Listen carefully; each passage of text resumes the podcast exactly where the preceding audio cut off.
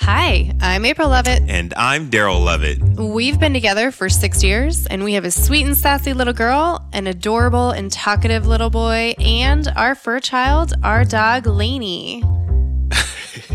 oh. That's funny, huh? Hi, I'm April Lovett. And I'm Daryl Lovett. We've been together for six years, and we have a sweet and sassy little girl, an adorable and talkative little boy, and our fur child, our dog, Lainey. That's right. We also work our nine to five jobs together, we teach together, and we own the Lovett Company. We do so much together, and we wanted to share some of our tips and tricks for living out our 24 7 relationship. That's right, a relationship that is all day, every day. Plus, we wanted to share with you how we managed to run our business alongside full time jobs and still find time for kids, chores, and fun. So, in this podcast, the Success in Black and White podcast, we will talk about navigating the gray in life. So, get ready, get ready, get ready. We're going to be bringing to you real talk concepts every week as we share some of our stories, best practices, as well as talk to guests about how they found success by doing extraordinary things in their everyday lives. On this episode, we have a very special guest join us today. April's going to give you the introduction and we'll jump right into the episode. Dr. Shauna Payne Gold of Gold Enterprises LLC is an educator, higher education administrator, ordained minister, and highly sought after consultant in the equity and inclusion marketplace. As an assistant provost of diversity and inclusion at a large public institution, her primary goal is to support the Division of Academic Affairs by attracting, advancing, and retaining diverse staff, faculty, and librarians. She has recent honors as a Baltimore Business Journal Leader in Diversity, a team lead lead for Towson University's Truth and Racial Healing Institute, as well as a team lead for Towson University as the recipient of an Insight into Diversity Higher Education Excellence in Diversity Award for 2020. Dr. Gold holds a Bachelor of Business Administration from James Madison University, a Master of Divinity from Eastern Mennonite University, and a Doctor of Education from the George Washington University. She has two amazing sons, Trey, nine, and Kendrick, six. In her lack of quote unquote spare time. She is also an Ironman 70.3 triathlete, an endurance swimmer, and a marathon runner. We hope you enjoy this episode. Hey, everybody, welcome back to another episode of Success in Black and White. The podcast. We are back one more again. We are back one more again. Yes, coming to you live from the house. I remember this. you remember and, and, we are not alone. We are not alone. We're, not alone. We're excited to have a special guest with us. I'm particularly excited because if you guys have been rocking with us for a while, you know we've done an episode before on ghost mentors. And this is one of my ghost mentors, like the person who has no idea that they are part of your life, but they are. so I'm excited to introduce you guys to Dr. Shauna Payne Gold. She is the creator of Gold Enterprises LLC. She's also an educator and she happens to be the assistant provost of diversity and inclusion at a large public institution. Um, she is also, you guys already heard her bio, but I just want to bring this up because on top of everything else that she does, which I'm sure we're going to hear about, She's also an ordained minister, which I never knew.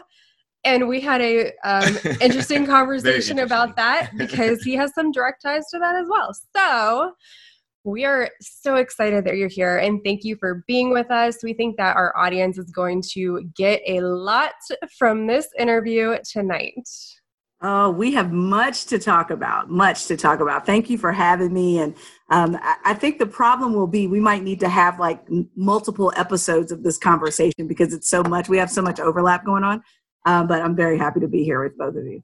Uh, we're so excited. Well, we want to jump in because I don't want to waste any time, and I feel like the yeah. uh, the questions that we have for you in the middle and that could potentially pop up might take a lot of our time. So mm-hmm. yes, we want to know. You tell us about you. Tell us a little bit about. I feel like this is an interview question. Like, Tell mm-hmm. us about your personal life and your career. Like, basically, though, we want to know how did you get from point A to point B because you are doing so many things. So, give us kind of the overview of Shauna. Yeah, well, there there's so much. Um, I'll start personally and then kind of move out from there. But um, I was born and raised in Southern Virginia, right outside of Lynchburg, Virginia, in this small town called Altavista. Uh, my parents still live there. My grandparents still live there. Um, and so, how I kind of moved north over time. Um, I went to undergrad at James Madison University out in the Shenandoah Valley. It's beautiful out there.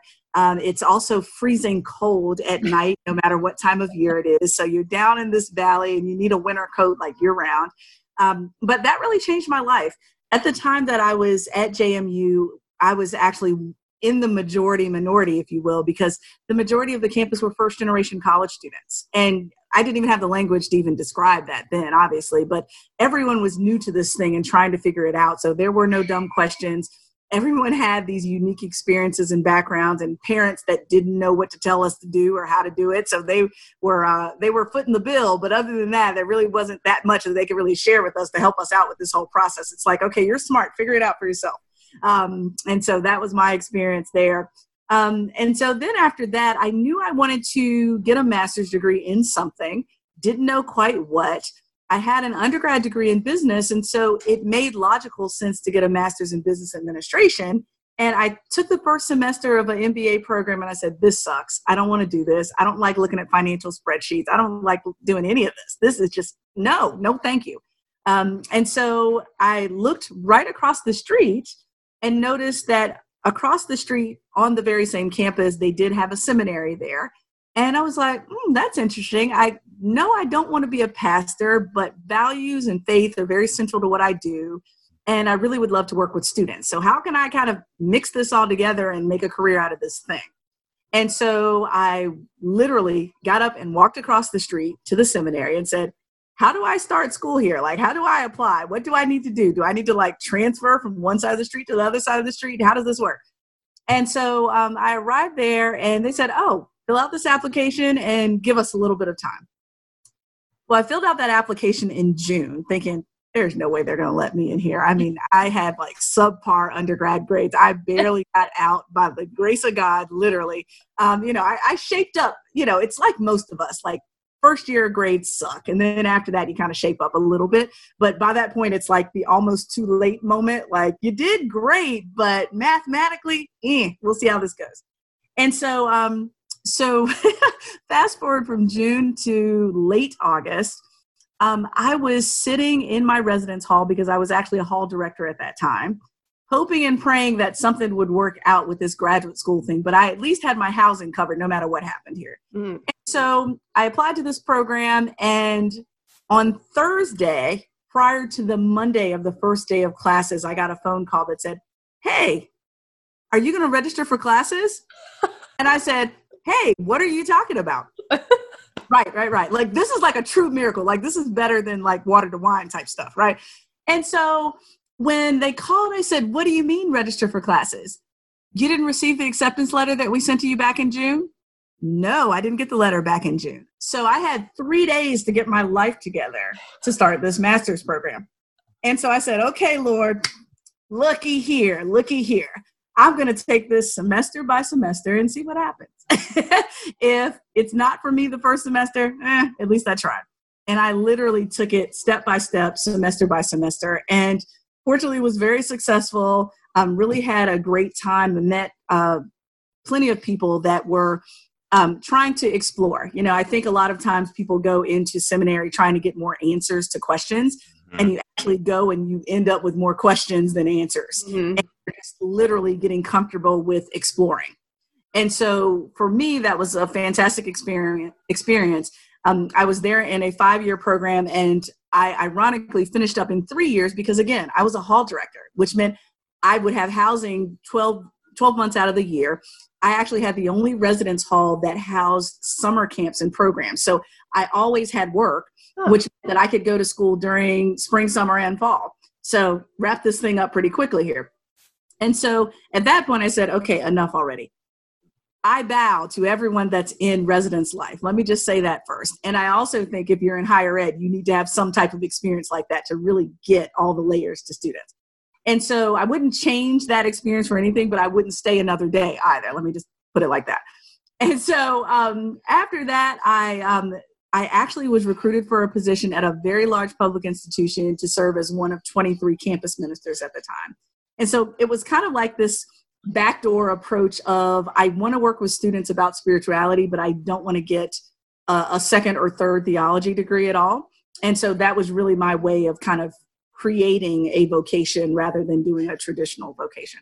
Um, and so then fast forward, um, I served there. I was actually serving as a campus minister during the time of the Virginia Tech shootings. And let me just share how interesting that whole process was. So I was one of 23 campus ministers. Each one of us maybe got an opportunity to preach or do the, the liturgy for the, for the Sunday, um, maybe once or twice per year. I mean, it's very rare that you get to do it because it's such a rotation. It was so many of us. It happened to be that my one time during that year was the Sunday immediately following the tech shootings. And so I had to get up there and explain to people how God is still divine and God knows what's going on and everything's going to be all right, but we just lost lives on a college campus. Yeah, that was very difficult. Um, on top of that, being the only African American campus minister on campus at that time. And so all of those extra burdens that I was kind of carrying, trying to figure that out.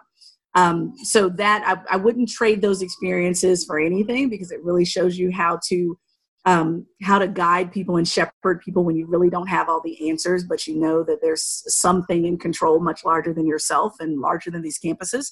Um, and so I wouldn't trade that experience for the world. And so then after that, as after I was a campus minister, when you're on a grant funded position, the money runs out at some point. Um, and you kind of know that. And so I was figuring out, okay, what's the next step for me? Um, and so I just randomly applied to a position um, that was at a smaller public institution. And I said, okay, let's see what happens. It's for the associate director position in a multicultural center. Let's just see what happens no, I don't know what I'm doing, but I'm a quick learner. It'll be all right. All right. Okay. So I applied for this position, and the dean of students, I mean, harasses me. Like, we need you to come on campus for this interview within the next 48 hours. Can you make it here? Eh, eh, you know, I'm kind of giving a lot of excuses. I don't know, maybe what have you. Um, and so finally, he, he calls back the last time and he says, No, I need you here by 9 a.m. tomorrow morning. Can you get here? Okay, see what happens. And so I drive up to this interview. I'm not even sure I'm answering these questions in remote fashion to what I need to be talking about. Like he's asking about student development theory, all these other things. And I'm like, okay, I just learned that a couple weeks ago in my doctoral program. So maybe I can look at a few notes really quickly and respond to your question. And so apparently I did fairly decently because before I could even finish the drive back home the following day, I got a call with the offer for the job. Now, this is where it gets really good. This is where it gets juicy. So I take this position as associate director thinking, oh, I'm so excited. The director will come back from FMLA. She's just had a, her uh, first son, I believe it was. So I'm so excited to come back and really learn because that was my goal was to kind of be men- mentored by her. And so three weeks into my time starting this new position, she lets our dean of students know, hey, I'm enjoying this parent life. I ain't coming back. Have a good time with that. See ya. So she didn't come back. Now, so within three weeks, I've now become the director of what was called the James Farmer Multicultural Center. And if anyone knows the Freedom Riders and Dr. King and all of those movements, whenever you look up, even um, more recently with John Lewis, and you've seen some of this um, kind of the the throwbacks to everything that uh, Mr. Lewis did in his lifetime, you'll see some photos, and those photos include Dr. James Farmer. He was the chief architect of the Freedom Rides. He actually was not at the March on Washington with Dr. King because he was imprisoned at the time. And so the Multicultural Center is named after Dr. Farmer. Um, and so, given that, I'm like, I, I haven't even really processed how significant this is right now. So it's almost like someone saying, Congratulations, you're the executive director of the King Center. It's like, wait, what? What just happened here? Um, and so that's kind of how I stumbled and fell into my multicultural center role, which actually was my first um, professional role in diversity, equity, and inclusion. So I had to learn things really quickly. Um, we were in a makeshift office at that time because we were building a student center, so forth. So all of that was going on at once while I'm in my doctoral program crazy. Um, and so I spent time there for a few years. I learned so much about even creating chief diversity officer positions and all these other things that I learned the back end of because we were trying to figure things out.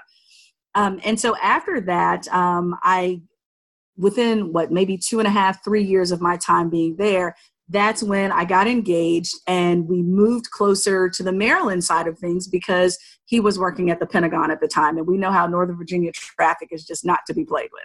And so we wanted to get on the other side of the Beltway. And so I, once again, randomly applied for this position as the associate director of another multicultural center. This one was for academic support. And I was thinking to myself, okay, now I know a lot about student diversity. I know a lot about student subcultures but I don't know a lot about academic support, whether it's running a tutoring center or even academic affairs. I don't know how this works. I'm going to have to figure this thing out. And so, once again, I interview for the position.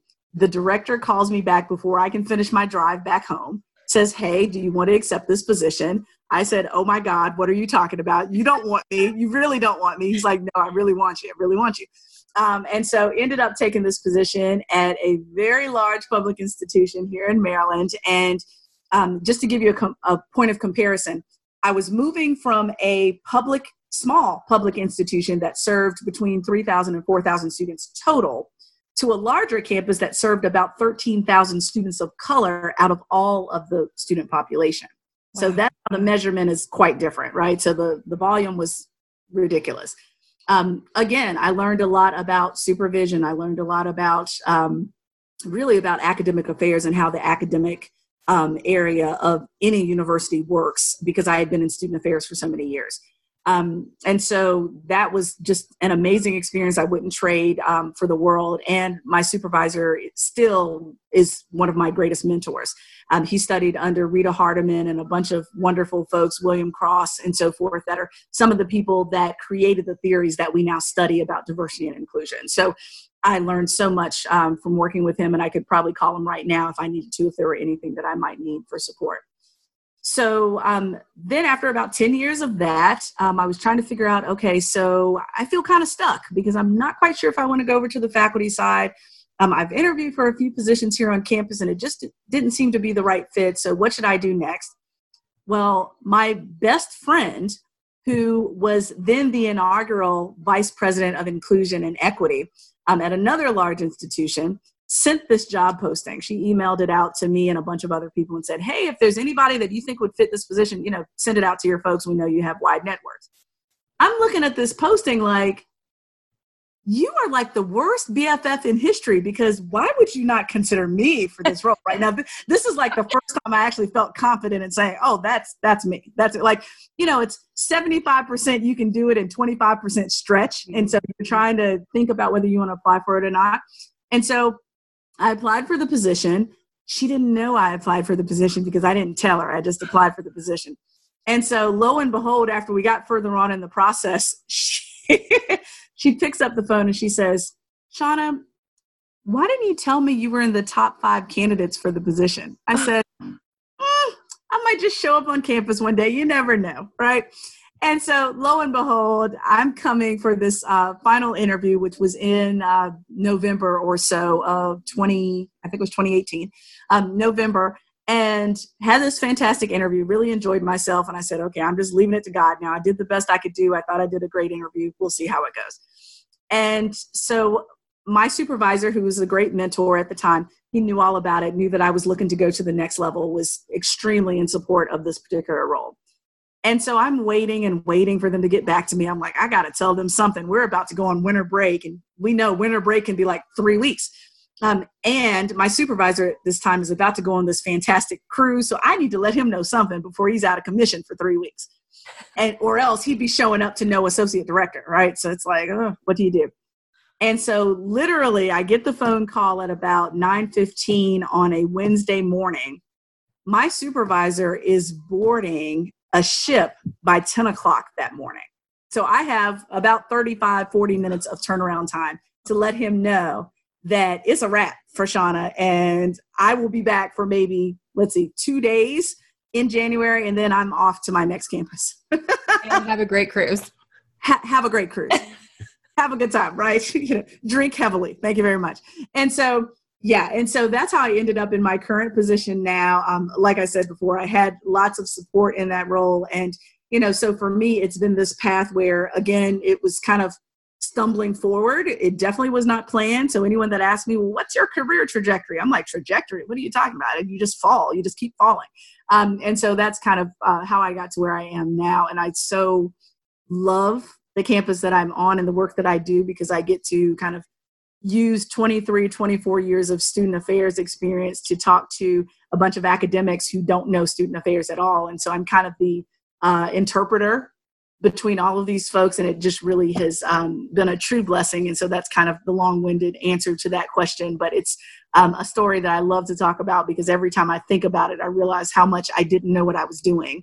Um, and yet it still seemed to work out. I took away so many nuggets, so many nuggets. Ooh, ooh, what'd you get? What'd you get? you were telling the story, and I was just like, ooh, a nugget, mm-hmm. ooh, a nugget. So I would probably say one of the biggest things, and, we talk about it all the time between us, is taking advantage of the opportunities mm-hmm. when they mm-hmm. present themselves. And and one of the things that I really took away from you know what you're saying is like we talk about it and we dwell on it a lot, and the opportunity is there and it's gone before you can even you know make a decision, mm-hmm. and it could be the perfect opportunity, the right opportunity for you but I don't know if it's self doubt or if it's mm-hmm. not what you planned. And you kind of talked about that a little bit, like your trajectory. You're just kind of like, oh, like this right here in the moment is right for me. And you, you know, your faith. I heard that a, a lot within that, and you kind of went for it. And and I was just kind of picking nuggets. I was like, when those opportunities are there, mm-hmm. like trust in yourself, trust in your process, trust in what you know about you, and the things that are important to you, and make moves um, and that's kind of what mm-hmm. I was mm-hmm. taking from that. And, and, the listeners, you know, hopefully I picked it out and kind of pinpointed it for you. But, um, you know, yeah. sometimes it's so easy to get caught up in a trajectory or what you've sought out or what you've planned for yourself. And um, you miss opportunities which can help you get to where you're supposed to be. Um, and I think you kind of hit on that. So mm-hmm. that's when I mm-hmm. was taking away those nugget pieces. Mm-hmm. I was like, oh mm-hmm. my goodness, like wow. And the story obviously was. But you well, and you know, you brought up a good point too, because that's one of the things I realized that movement kind of started happening um, as I was prepared. And so, and let me give you that another small nugget with that too is that um, there was never a moment where I didn't have, for example, my CV or my resume ready. Mm. Like there was never a point in time where it wasn't updated um, or I didn't add something. Like I made it my business to um, always have a, a ritual of updating it like if something major happened. so it might be as frequently as the end of every month for example where i would update it with things that i was doing um, so you know given that things like that happening where um, you know a lot of people they miss out on opportunities because they don't have their cv or they don't have their uh, portfolio available or ready um, and so for me i just tried to always be ready um, even with something as simple as your cv or your portfolio Oh man. Yeah. It's time to update ours. I know, right? As you were saying that, I was like, oh, it's time. I was like, she's speaking to me. yeah. Like I, I update it when I think I'm going yeah. to look. And when that opportunity is presented to you, yeah. like you, so, you know, you're being recruited. And then you're like, oh man, I gotta hurry, and it might not be right. Oh, Right. And I don't even trust my memory to remember, you know, when you're very busy in your career, it's hard to even remember all the good stuff that you do. And so it's like, let me jot that in real quick, like, you know, almost treating it like a living document that you're updating on a regular basis. Um, and so, you know, that's one of the things I did. And the moment that I did that, that's when all these opportunities started opening up and coming up for me. Um, and you know folks didn't have to wait a week for me to get myself together because it was already together. So that's one thing one thing that i've really uh, tried to stay faithful to um, even if i'm not job searching like right now i'm not looking for anything. I love what i do but i still keep that because i'm so afraid that i'm going to forget some of the things that i did that are really integral to my career. And so i just use that as a living document awesome that's a great point yeah i love it well, we do, we want to ask you, and very specifically in your roles with multicultural centers in institutions of, of higher ed. We have a lot of people who listen to us who do work in higher ed.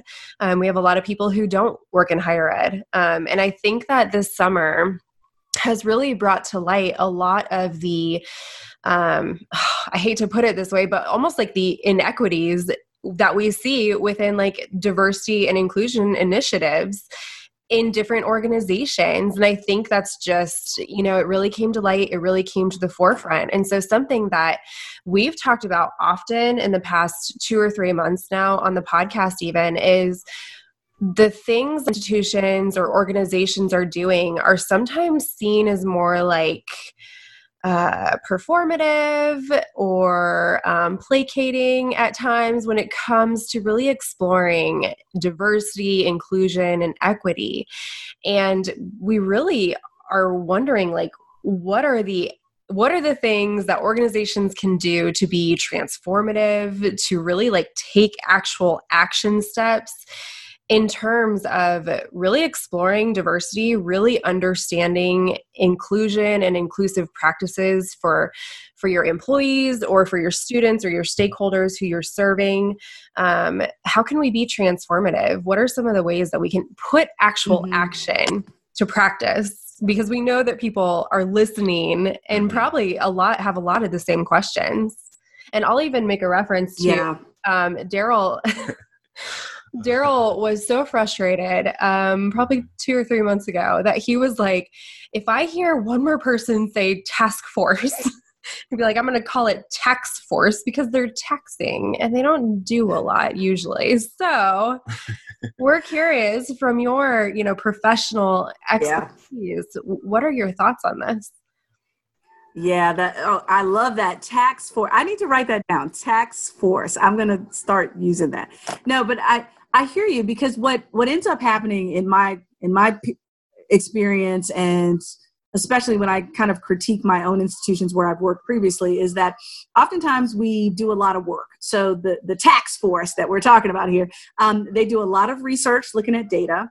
They do a lot of looking at best practices. They bring in a lot of voices and have lots of conversations that become very circular conversations. And then we put together a really lovely report that's sent off to someone, and then we don't know what happens to it. Okay?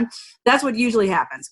I think the steps that need to happen beyond that, I, I still think that that's valuable, but it still falls flat on its face if you don't have, and I know this sounds so um, uh, elementary, um, but if you don't have basic timelines in place for when things should happen, if there's not someone specific that's responsible for making it happen, and if there's no assessment or accountability measures to prove what success really looks like, right? So that's when everything falls flat on its face. Um, and I might even throw a fourth piece in there where there's no communication plan for how we're going to share with people this is the plan of what we're going to do, when we're going to do it, how we're going to do it, who's responsible for it, who's behind is on the line if it doesn't happen. That that's part of transparency. And so what usually ends up happening is that we've done all of this work and yes some people might be executing on some of these plans but there's no measurement to find out whether is this really working or not right so so for example if i put into a dei plan that oh we want to increase um, diverse faculty hires for our entire institution well what does that mean does that mean a percentage does that mean a particular area are we talking about a particular um, major or a college that sees underrepresented in very different ways.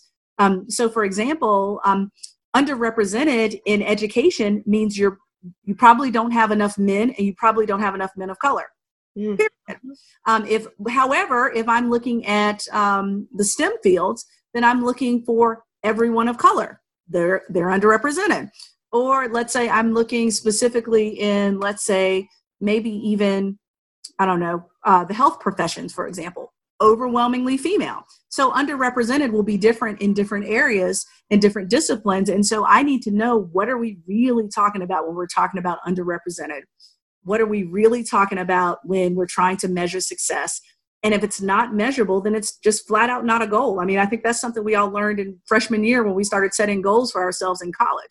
If it's not measurable, it's not a goal. So for us, I think um, you know we have to get very comfortable with assessment that's formative assessment it's assessment where we're measuring things and it's telling us what to do next I don't care for measurement for the sake of measurement because then somebody throws it in a really pretty report and it never gets used. Mm-hmm. But when we're looking at assessment and really splicing that data to then tell us, okay, what do we do next?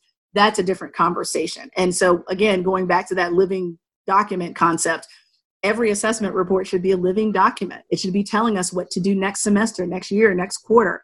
Um, and if not, then it's just very pretty. And a lot of people really spend a lot of time and um, you know, putting my my business degree brain uh, back in, um, I oftentimes think about task force, tax forces um, that have all these have all these people in there. And as I'm sitting around these large committee meetings, I'm looking around thinking to myself, how many hours are we putting into this project? How much is everybody around this table getting paid? How much did we just spend for a report that we're not trying to execute on?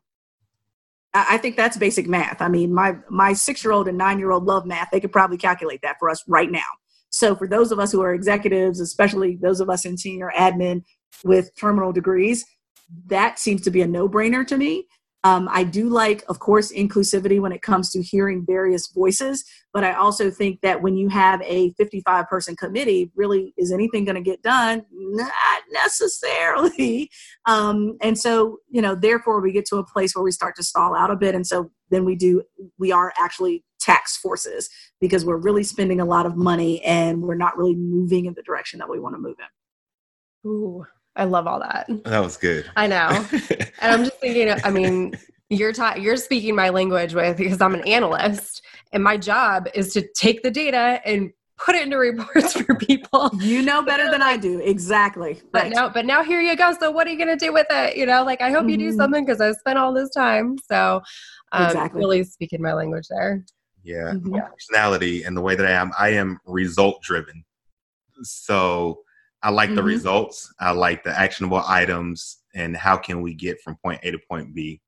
Um, mm-hmm. And in that episode that April was mentioning, I, I said when we get in those, you know, tax forces and we sit in the room and we're around the table with 30 people, to me, it feels like we're just sitting around seeing who can say their idea the loudest and the best mm-hmm. Oh my goodness, yes, absolutely. Well, you know, when I when I sit in those rooms, because I, let, well, let me take a step back. Uh, now in my current role, I realize that when I'm sitting in those rooms, especially when I'm sitting in those committee meetings, I have to hold together both my both my privilege and my oppression at the same time in those rooms, right? Mm-hmm. So I realize that yes, you know, depending on who's in the room as well, you know, yes, I'm walking in as a black woman. Yes, I'm walking in as a mother. Yes, I'm, you know, all these other things add to this list of things. Um, but then I also realized too that as much as I'm just, this is my sister girl Shauna from around the way type person, that's my own personality. I also realized that people, when they're with me in some of those committee meetings, they see the assistant provost for diversity and inclusion walking in. Mm-hmm. They don't see just Shauna, my girl from around the way. They don't see that. And so, given that, I'm also very aware of when people might be watering down language that I'm like, no, I, I really want to know what you think. I, I, don't, I wouldn't have asked you to come here if I really didn't want to know what you think. Mm-hmm.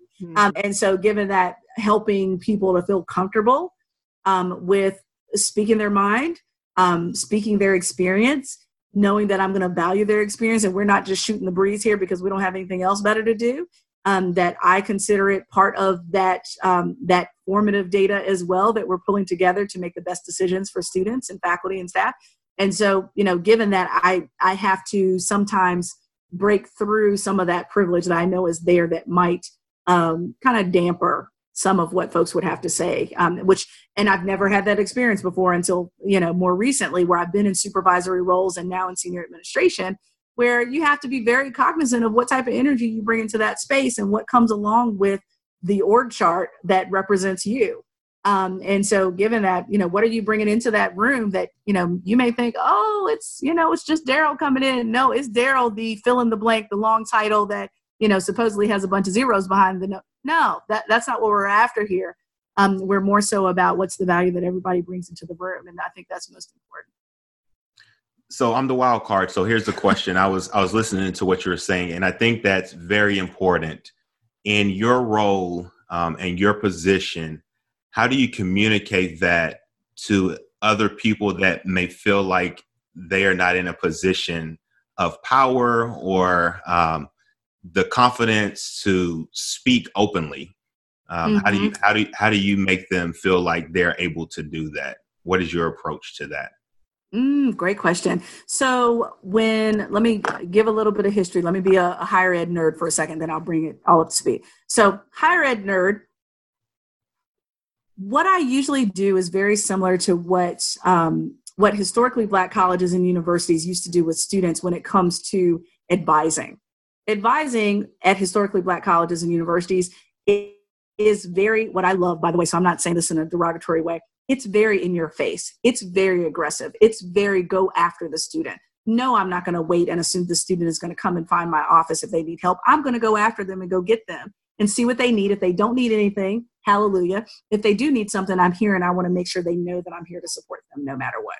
That's intrusive advising at a predominantly white institution. That's normal at an HBCU, right? And so, with me and my approach, especially as a DEI professional, I I'm very aware. So let's say, for example, go back going back to our tax our tax force. I just love that tax force. um, going back to that, you know, if I'm in a committee meeting of 25 people, I'm very aware of who's in the room, who's not in the room, who's speaking up, and who's not speaking up.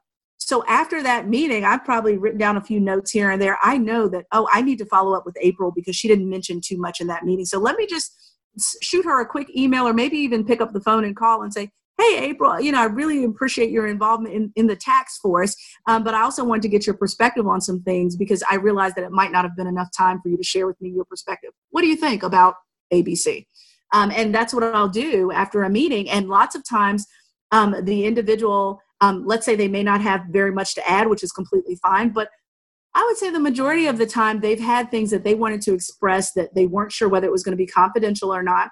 There may have been other people in the room that also had a power play, so it may not have even been about me, assistant provost of anything, um, but they may not have felt comfortable in that space.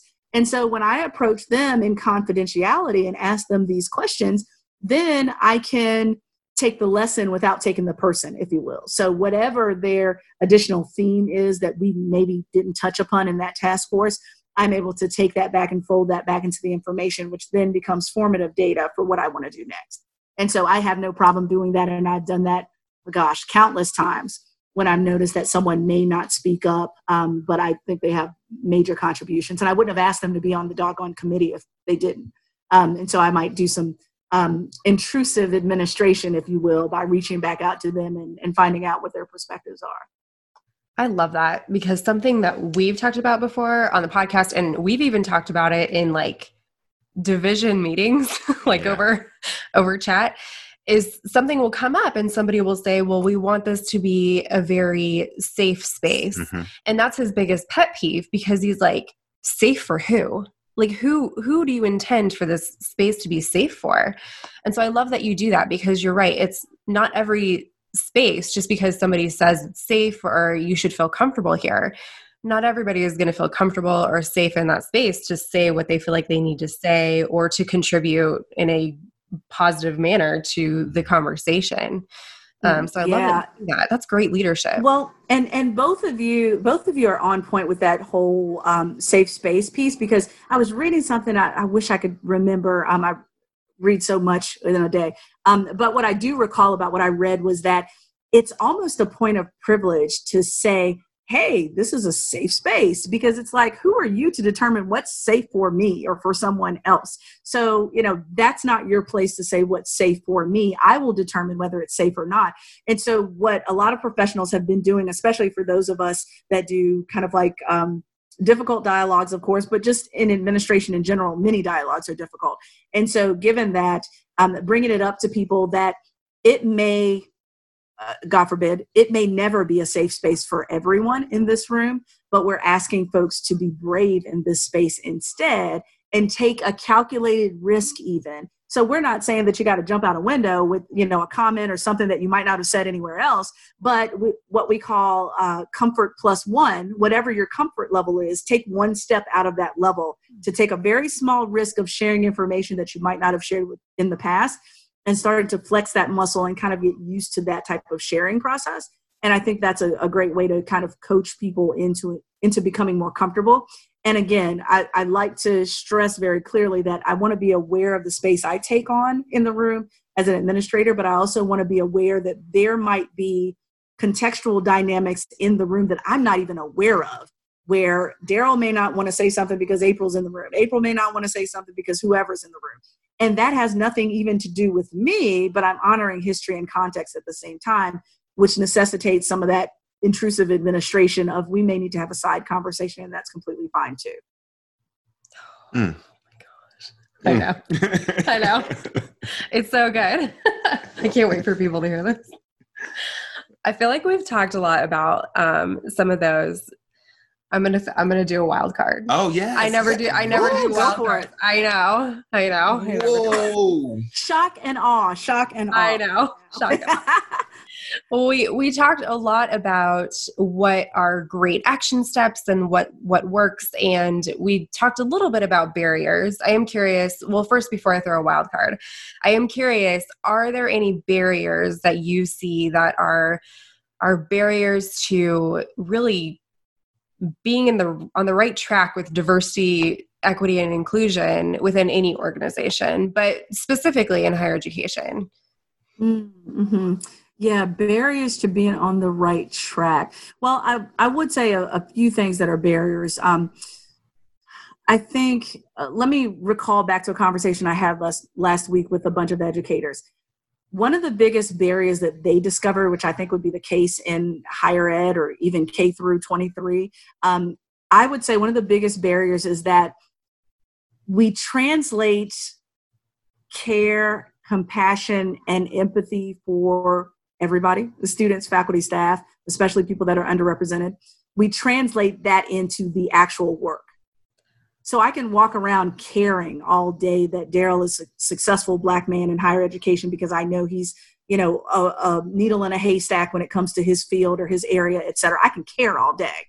But if I'm not actually doing things around that to support a Daryl on my campus, that's when my care, compassion, my empathy, et cetera, isn't producing any fruit. Let me put it that way.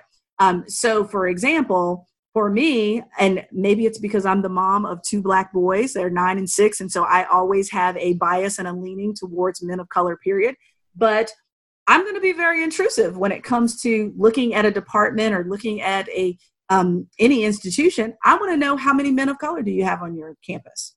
I want to know. That's probably like one of the first uh, data points that I even look at for most campuses because I know how much you care about that dem- demographic or not. Um, I had uh, when I first arrived at a previous institution, this uh, this dean in particular was bragging because they had increased the number of men of color across the entire campus. Well, I realized that the percentage that was given to me, the majority of those men of color were in athletics, which is nothing wrong with that. But we had one professor who was in and wasn't even a full professor. I think this person was like a, a lecturer, wasn't even on the tenure track, um, who identified as a black male in another department. So they ended up hiring, I think, 20 men of color, but only one of them was an academic. But you're taking um, you're taking the power of that larger number to say, look at w- what we've done here.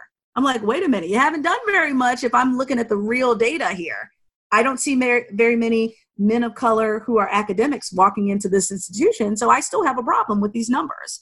Um, so if you're not looking closely enough, you know, that can be a barrier. So I think the care, empathy, compassion around these issues still doesn't translate to action. We still have to kind of make sure the rubber meets the road on some of those things. So I would say that's one barrier.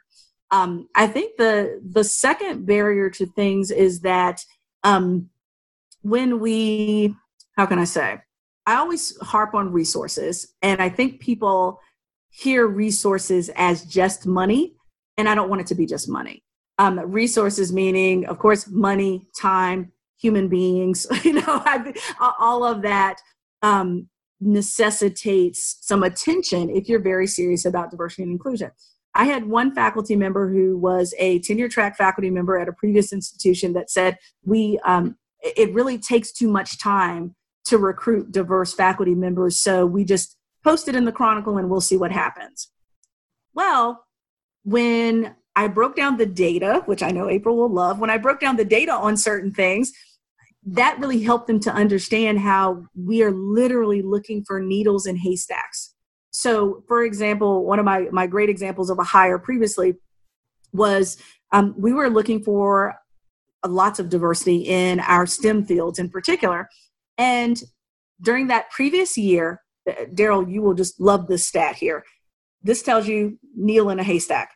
There were only seven Black men in the entire country that graduated with a terminal degree in mathematics. Seven in the country. I didn't even believe it myself.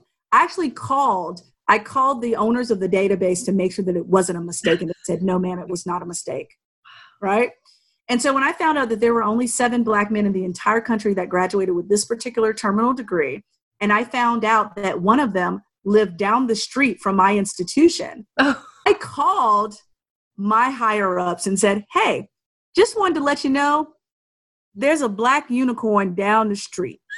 What can I do to go get him I will look, I will be like James Brown. I will go beg, please, please, will you please come and teach on my campus? What do I need to do to get you here?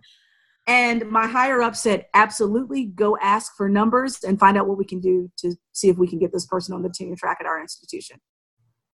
Miracles still happen. Uh, we ended up getting this person on the campus. But once again, that's a needle in a haystack. And so when people find out the data that um, they're the, the numbers aren't there the pipeline is severely flawed and leaking what can we do to patch up some of those holes i think that's a big barrier as well is that we're not looking and and we're saying oh well no one's really interested in coming to this area of the country or oh no one's really interested in coming to this institution because of its history what have you not so not so um, and, and i think that's even more so especially for institutions that are in very diverse regions of the country and very diverse states in the country. People are there just waiting to be tapped on the shoulder. And so some of the traditional methods of reaching out for the sake of diversity will not happen. Sometimes you have to go out and really, you know, shake the bushes and say, hey, we are very interested in what you have to offer to our institution. Would you please come?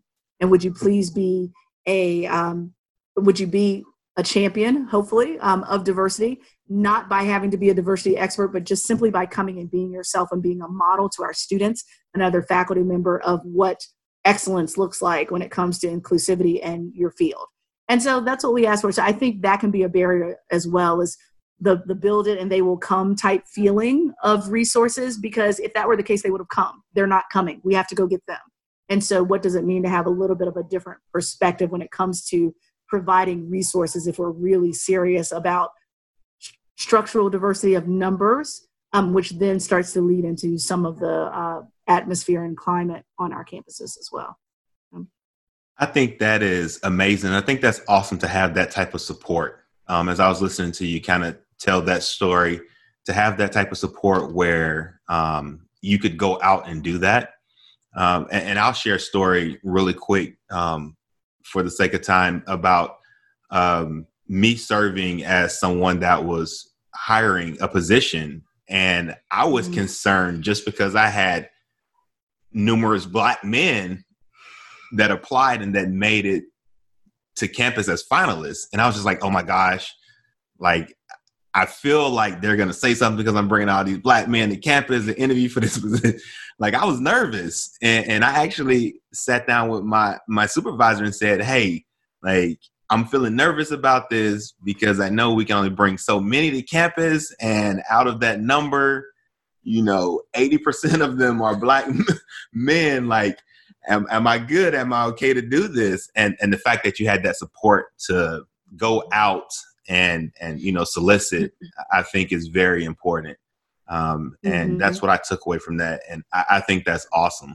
And you already know yeah. I love the data piece. But there is, you know, we've talked often in the past couple months about implicit bias as well. And so there's a mm-hmm. really great article. Um, I think it was either New York Times or Washington Post, I think, where they talked about somebody, you can show somebody their implicit bias and it really doesn't matter. It doesn't actually change behavior over time.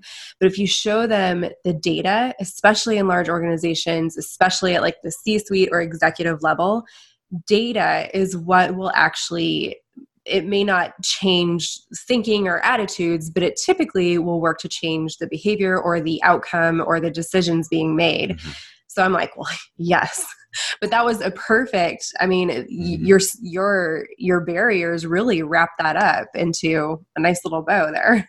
Well, you know, here, here's my can can I get on a soapbox for like two seconds and then I'll I promise, right? And I think it fits together what you're both talking about is that I think the reason why I was relatively successful in my previous institution before I came to my current institution was that it was a combination that was a weird one, a combination of the diversity, equity, and inclusion background and experience. And then I, I got very fortunate. While I was in my doc program, I had a fantastic friend who was writing his entire dissertation on CAS standards and assessment. And so I learned everything I could from Jesse. Well, I don't find too many people that put together the DEI experience and the assessment experience. Mm-hmm. And that ends up being the problem. So you end up having assessment folks that don't know diversity, diversity folks that don't know assessment, and then they don't communicate with one another. And then I'll take it to a whole separate level, then you have people who may not identify with diversity, equity, and inclusion concerns, and they might be privileged themselves, and they may feel very, how can I say, they may feel some kind of way about requiring measurement and, and assessment of diversity work because it's on this particular level it is the let's be grateful that someone is doing the work at all and so Mm-hmm. this feeling of assessment being punitive. Mm-hmm. And we don't want that feeling at all of people. And so I, I think that's part of the bigger challenge is that we don't have that good combination of both diversity and assessment at the same time working together. I think that's a major problem. Yeah. And to and to get up with you on the soapbox, it's really just been very recently that even I've learned like critical race theory has a huge part when you look at analysis of data because if you are an analyst and you're not taking the time to break down into dig into demographics because you just want to keep everything aggregated and you want to report on a bell curve that's a big issue because then you're not finding out what's mm-hmm. happening to students or stakeholders or whoever within the margins and you're completely doing a disservice and so even i'm like i'm just mm-hmm. i've been discovering this over the past like four or five months but that's so important and it really does it contributes to the data set that you can actually give to decision makers and say I know we typically report this in aggregate, but we really need to we really need to explore the margins here. So Oh yeah. Absolutely. Uh, well, yeah, and um, my my my master's and doctoral level students know that I am really adamant about asking about the asterisk. Mm. Anytime there's an asterisk on a report, I want to know what's up with that asterisk. So if you're saying, "Oh, these are we have an asterisk beside Native Americans because they're less than one percent," well, I still want to know who's on the dog on campus. Period. And I want it broken down by tribe if you have it. I want everything. I want everything. I want it all because there's a story to be told behind the asterisk. I think that's so important. And and yeah, uh, April and I, we're right here. We're, this is why I love you so much. I think we're doing the I thing for sure. Absolutely. I want to know about the asterisk. Yep. I literally, we've actually had Those conversations. marginalized groups. That's that. she skips everything else and goes right to that. There you go. Exactly. Well, and you know, I noticed it when I was so I was looking at reports at my previous institution of both students and faculty, and this was longitudinal data that was looking at the last decade, right? And so we had these departments that were bragging about, oh, we had this increase in students, or we, you know, we had this increase in faculty, et cetera. And so I was looking at one data set that said, oh, well, we had a gain of in of five faculty of color. And I'm like, I'm calling BS on that because you lost seven in the same time period. So what are you talking about here? Nobody wants to have that conversation. And, and I am truly not a guru. Like April, you're probably much more well versed than I am when it's when I'm asking about data sets. But common sense is telling me that yeah, you feel proud that you gained five, but you lost seven. So that's a net of negative two. So what are we really talking about here? What are we talking about? I love that. That that's not okay. It's not okay. And and to me it's it feels as if it's padding the numbers in a way that's, you know, uh, as we always say, the hero always tells the story, right? Well, I don't want to be a hero of that particular story because that's leading an entire campus astray. So I want to look at the breakdown. So prior to my arrival at my previous institution, you know, folks looked at, again, in aggregate, they were looking at aggregate change over time and they weren't looking at drill downs to specific departments or specific majors and so forth. And so when I'm looking at certain departments and majors, well, an entire department may have had, or let's say an entire college may have had an increase, incremental increase in this number of underrepresented folks. But then I'm also looking at departments that have literally never had a person of color as a faculty member in the entire history of the university. So who's really looking at data? And I don't work in institutional research. I just ask a whole bunch of questions that make people feel uncomfortable. I don't work there. I'm just asking. And so when I start to ask these questions, I find things out. So, you know, one of the things that I did um, when I first arrived at my current institution is I started prioritizing some of that. I started drilling down into let me see the college, let me see the department, and who are the people that aren't there because that's where we need to start. These are the holes where we need to start. No, I really don't care that you had a net increase of 10% in your department because you actually lost 25 in the last 10 years. So, what are we going to do here? I, I ask the questions that people don't want answered um, and, and, I think what's pretty cool too is that most of the time when I call institutional research, I know my question is going to take a minute because they don't even have like a spreadsheet model of what I'm about to ask. I know when I'm doing great. Look, I made all my money on that day because they can't give me a quick answer because they've never thought about the question. Mm-hmm. That's the issue. And so I have no problem waiting for my data. And when I get it, I'm going to ask a bunch of questions. They probably hate to see my extension when it rings. Uh, they probably hate to see my emails, but you know that that's how we have this formative data that tells us, you know, it's a roadmap of what we do next. Yeah. It's a roadmap, and what really gets me is when we don't ask the questions. And if I call, this happened at my previous institution, not my current one. Um, my previous institution, I would ask questions, and when the answer comes back that they never collected that data set, yeah, I'm, I'm with you, Daryl. It's like the cartoon of Tom and Jerry where the, the steam comes out of the ears. Like, what do you mean you never asked about Native American? What do you mean you never asked about first gen? What do you mean? What do you mean you never asked about military? But what do you mean that you didn't? What? Uh, no, it, it's beyond comprehension that the question wasn't even asked. And so, you know, given that, that tells me what a campus really cares about. Did you ask about them?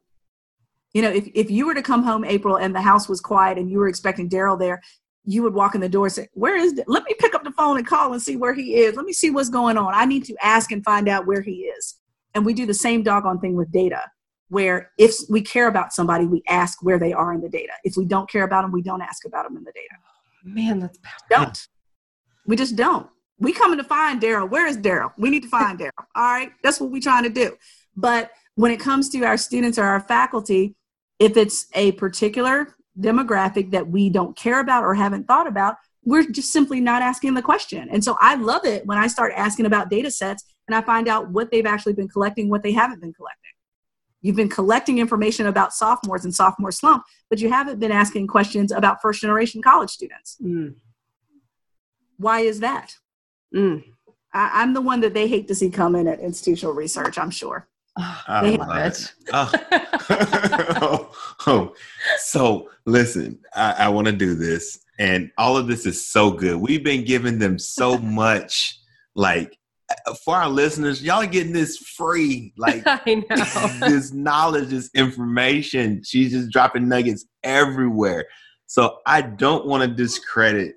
I don't want to discredit you, and I definitely want to do this since we've given them so much free information tell them about Gold Enterprises yes. and about this podcast because I'm sure Ooh.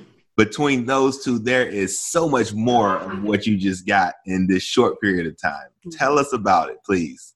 Oh, absolutely. I would love to. So, yeah, so let me just say when I was at my previous institution, I would have a lot of folks outside of higher ed that would ask me some of the similar questions. You know, what do we do? What what skill sets or information is transferable to whatever area. I've um, worked with um, healthcare organizations, whether they're hospitals or whether they're associations. I've worked with nonprofits. I've worked with police departments. You, you name it. I've, I've probably worked in some similar industry.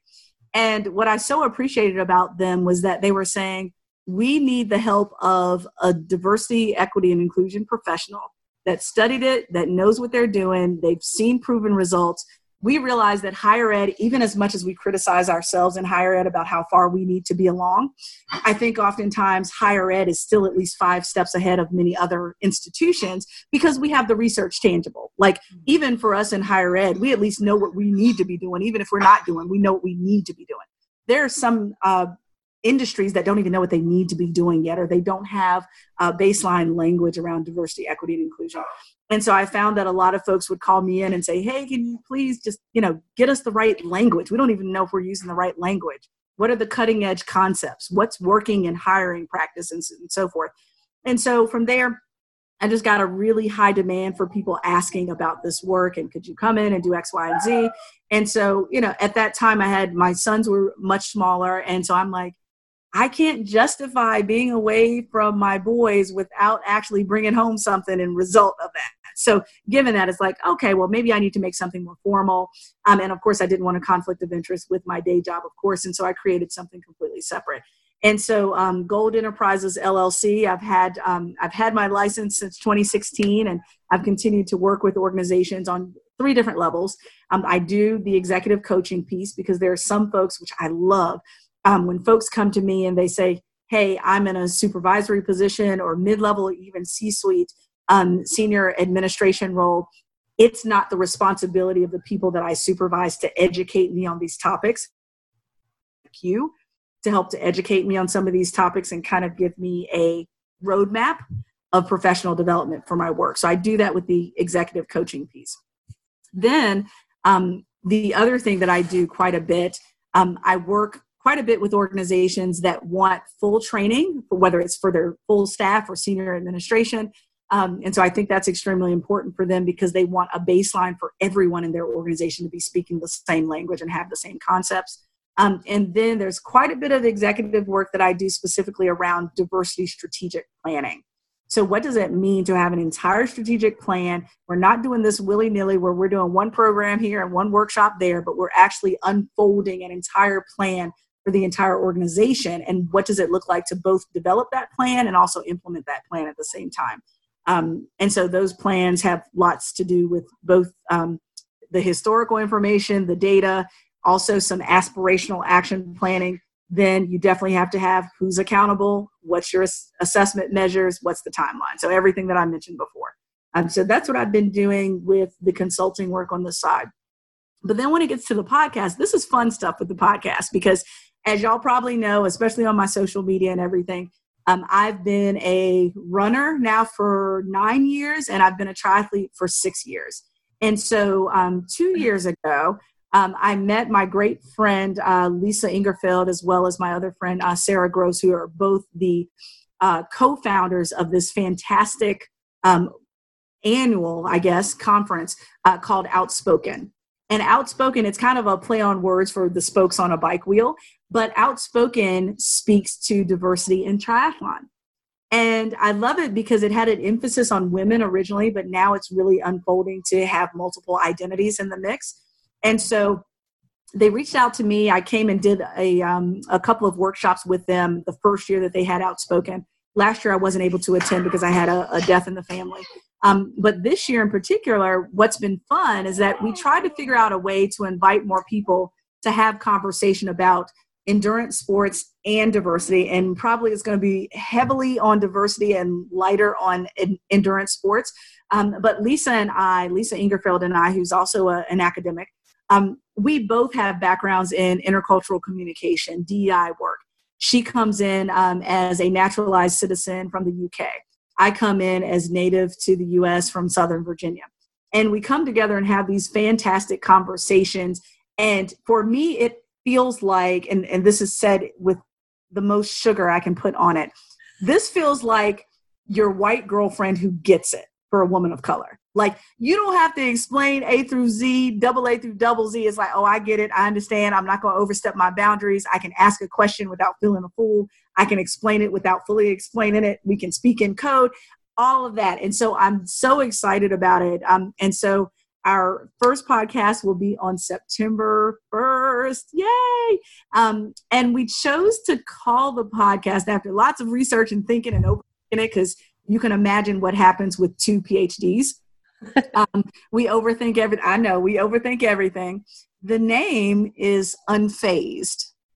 And I love the name Unfazed for the podcast because, you know, we thought about the name and the language for it. Uh, we wanted to be unfazed in our approach, meaning that we don't care if we make people uncomfortable with the conversations and the topics that we're talking about. we hope that we make folks kind of take a step out of their comfort zone. So we're unfazed by if people feel uncomfortable because they're actually listening to us talk out loud anyway. Um, so we're unfazed if people feel uncomfortable with the topics. But we also wanted to emphasize the unfazed piece that you know this is not an overnight process of becoming allies to underrepresented populations. It's going to be a phased process. It's going to be stair steps. Um, i jokingly said to lisa the other day look i've been black for 42 years okay? So i do not expect anybody to understand blackness after reading white fragility one time and then they got it. Of course not. That's ridiculous. That that's the most ridiculous thing I've ever heard. And so the podcast is situated in a way that we get to talk about these fantastic topics that may or may not overlap with endurance sports, but it gives folks an opportunity to think in ways that they probably haven't thought before. Um, and so part of our tagline is to help people think a little bit further than they've ever thought before. Same thing with running, same thing with cycling, same thing with swimming. Um, and so it's our hope to get people really excited about Unfazed, I'm super excited about it because I really prayed hard. I really wanted to do a podcast, but I just didn't have the time or the bandwidth to do all the back end fun production stuff. And lo and behold, this became an opportunity. So I'm really excited to work with Dr. Lisa and we get to talk about all the juicy stuff. And it's going to be really exciting. I cannot wait. I'm excited about this. I'm so excited, excited for your this. podcast. Yeah, I'm excited about this. So I expect both back. of you to be like our first reviews. Like I yeah. just before it even before we even drop it, just be like, we know it's going to be great. We don't even have to listen because we know it's going to be great. That's what I need y'all to do. Just well, just they're be- they're hearing you right now. I mean, this is already gold. Like this is definitely one of the best interviews. No pun done. intended. no. no pun intended. right. Right. Exactly. but I do want to double back because you didn't give yourself enough credit, and you are a you are not just a triathlete. You are a 70.3 Ironman triathlete, and that is huge. That's huge. Well, for I, I think I could run three miles right now if I tried to. let me just say, for for someone who's never been athletic in their entire lives, one mile would be a big deal, April. So please do not diminish that one mile. Okay, that that would be a fantastic thing. Um, but yeah, so after I had my oldest son, well, let me take it a step back. I was very overweight before I was pregnant with my first son, and then it just got out of hand from there. So I just stopped looking at the scale once I got to about 230 or so, and I'm only five five. And so I just stopped looking at the scale and said, okay, I got to do something about this after he's born. And so I had my oldest son, Trey, Charles Adam Gold III. Um, and so I had Trey, and after that, I said, let me get my whole life together. Okay, I got to get this thing together because this is not good. And so um, I trained for probably about four months for my first 5K. And I said, all I want to do is a 5K. I want to do 3.1. I'm going to run around the National Harbor at night during this glow run, which was meant to be a really fun run. And so I trained for this, did it in October, and I said, oh, this was pretty well. First of all, I didn't die. Hallelujah. Um, after not dying, I'm like, okay, I might want to do this again. Um, and so I did another and I did a few more and then kind of started building up. Well, the funny in all of this was that this is the irony of gaining and losing weight. So, three weeks after I met my goal weight, and I had lost 80 pounds, right? I lost 80 pounds. Three weeks after I hit that 80 pound mark, I found out I was pregnant with my second son. now, I was thrilled because we wanted two sons, right? But that 80 pounds, I was like, oh my goodness, this is going to be interesting. And so um, I, I stuck to my plan. I still ran for as long as I could while I was pregnant with my youngest son, Kendrick. Um, I only gained about 25 of that back, which was really great um, because I just, you know, followed doctor's orders. By the way, my doctor was also an Ironman. Um, and so my doctor was like, let me give you exactly what it's safe to do and not do, um, which I thought was pretty cool. And so, anyhow, and I didn't know that either until after the fact. Um, and so, as I was getting up there, I was about six months pregnant or so with my youngest son. My doctor says, um, Shauna, you realize you probably need to cut back on the running because that's going to be really hard on your organs. And, you know, let's think about doing something different. So, why don't you think about swimming? I'm like, swim where? Who? Me? I don't swim. What are you talking about? I don't even want to put my face in the water. What are you talking about swimming? um, well, I ended up running much less. So my short runs were like two or three miles, walking, running, kind of alternating. But I spent most of my time in the pool. In fact, the day that Kendrick was born, I usually get up for these insanely early workouts. Um, the day that Kendrick was born, I went to the pool with my training partner, my girlfriend, who's actually his godmother. I went to the pool at 5 a.m. that morning and swam. Um, swam, I forget how many laps. I still had my bracelet on, my workout bracelet, and my watch on with my time on it. And as I'm leaving, I go right across the parking lot to a Panera to get some breakfast on my way to work. Now, this is six weeks ahead of time, six weeks ahead of any due date here. So I'm not even thinking that anybody might be coming today, right? And so I'm standing in Panera and this probably is too much information, but I felt a little trickle of something.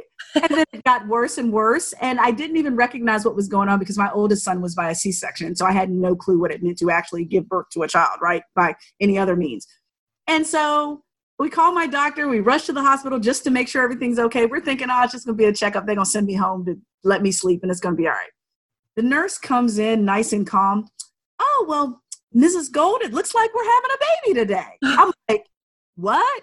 No, we're not. I'm going to work. I don't know what you're doing. I'm I'm going to work. And so uh, between that 5 a.m. swim and that 11 a.m. second C-section, Kendrick arrived.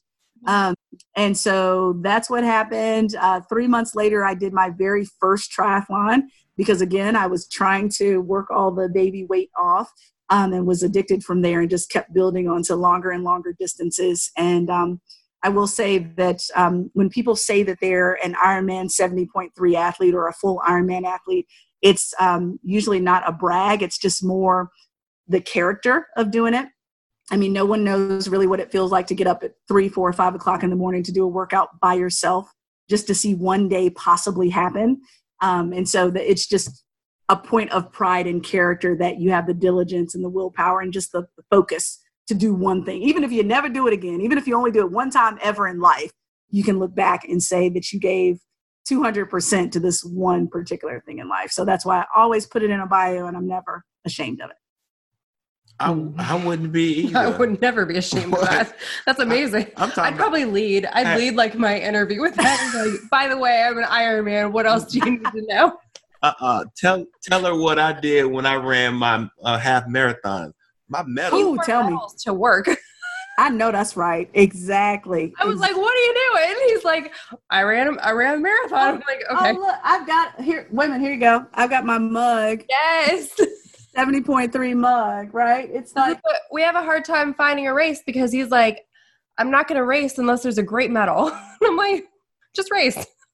I'm with you. I'm with you completely on that. My my first 70.3 medal literally is I wish you had told me beforehand, I would have shown it. It's like literally this big. I mean, it's almost as big as my head, right? It yes. should be.